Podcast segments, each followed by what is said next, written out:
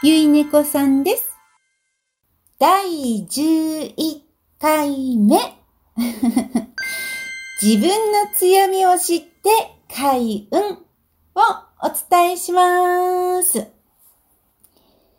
自分の強み、長所や才能を自覚しているととっても便利です。仕事や人生の選択はもちろん、人間関係の判断や苦痛を減らしていくこともできます。でも、強みは何ですかと聞かれると、資格や特技を答えるぐらいで、自分は才能がないと思っている人が多いです。それはもったいない。小さな才能が資格以上の力を発揮することはたくさんあります。三つの質問に答え、長所、個性、才能など自分の強みを自覚して今後の人生にぜひ活かしていきましょう。今回は三つの質問で強みを見つけ、その強みの活かし方をお伝えします。チャネラーと上機嫌コーチをしています。ゆいねこさんです。ゆいねこさんの3は数字の3ですよ。このチャンネルは聞いて考え実践し開運体質になるチャンネルです。ペンとノートを準備して聞いてくださいね。それでは質問です。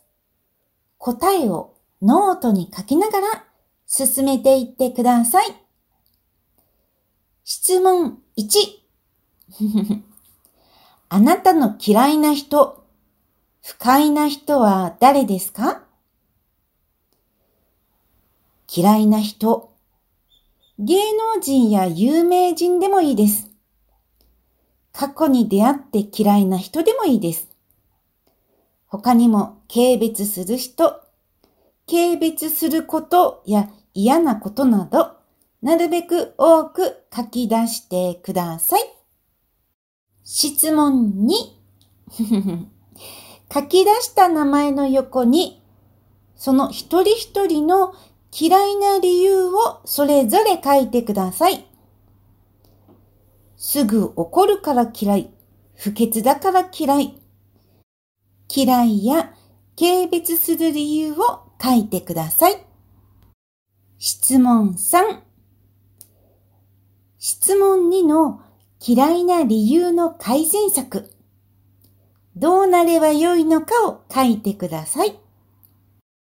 すぐに怒るから嫌い。の改善策は、冷静に話し合えばよい。だったり、不潔。の改善策は、清潔にすればよい。だったり、自分なりの改善策を考えてください。この時、嫌いな理由のみに焦点を当てて、丸1の誰が嫌いにはもうこだわらないでくださいね。この3で出た答えがあなたの強みです。何を書き出しましたか？例えば、悪口を言わない、冷静に話し合える、清潔、マナーを守る、などが長所、個性、才能となる。あなたの強みです。一つ一つは特別な強みと感じれない人もいるかもしれませんが、人の個性はこの一つ一つを掛け合わせたものでできています。すべて掛け算の材料です。せっかくの強みを当たり前と気に留めないでいるか、強みだって認識するかで思考や選択が変わることが出てきますよ。それでは、強みのおすすめの使い方3つをご紹介します。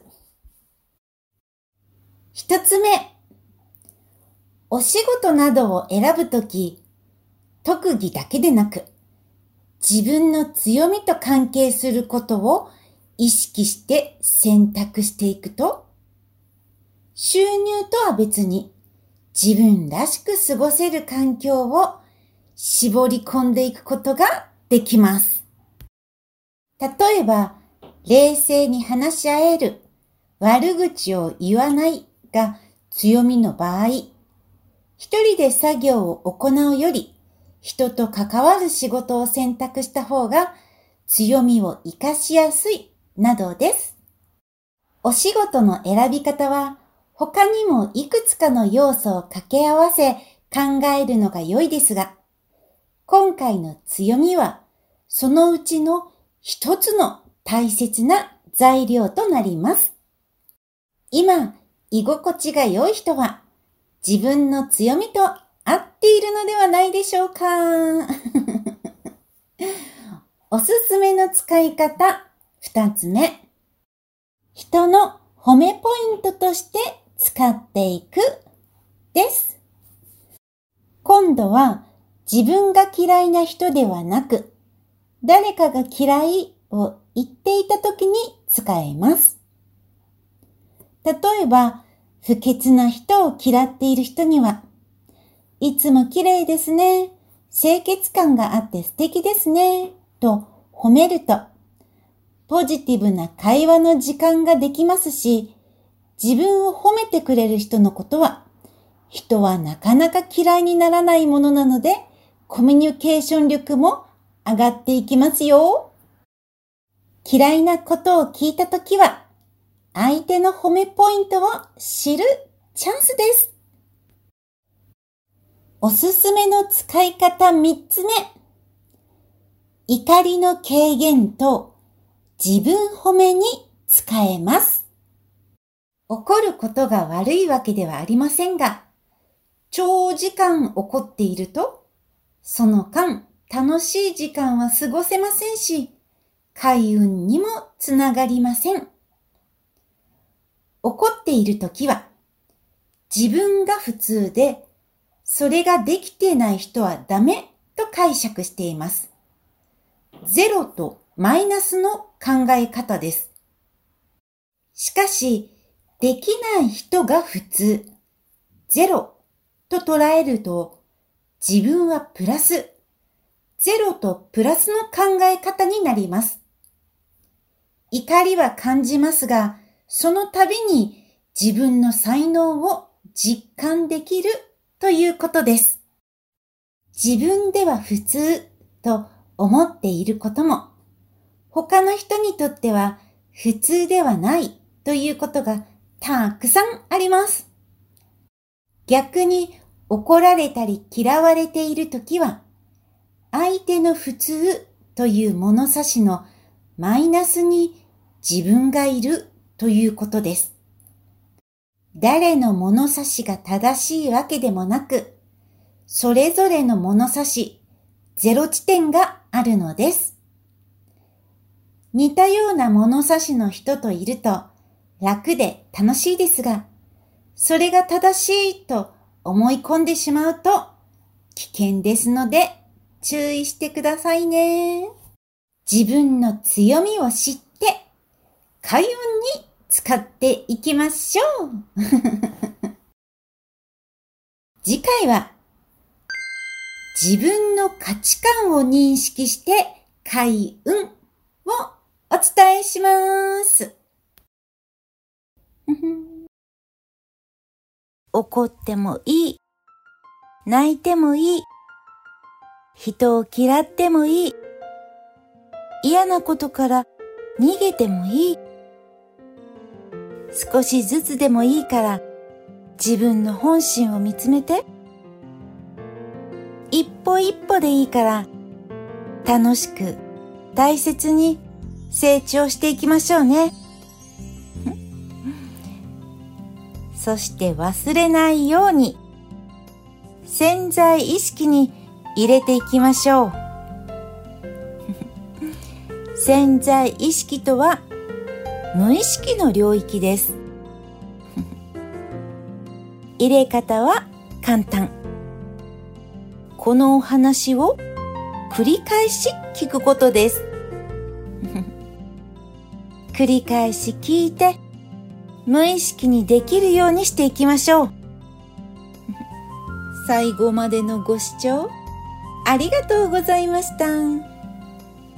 いいねボタン、チャンネル登録、繰り返しの視聴も実践ありがとうございます。以上、ゆいねこさんでした。ゆいねこさんの3はそう、数字の3です。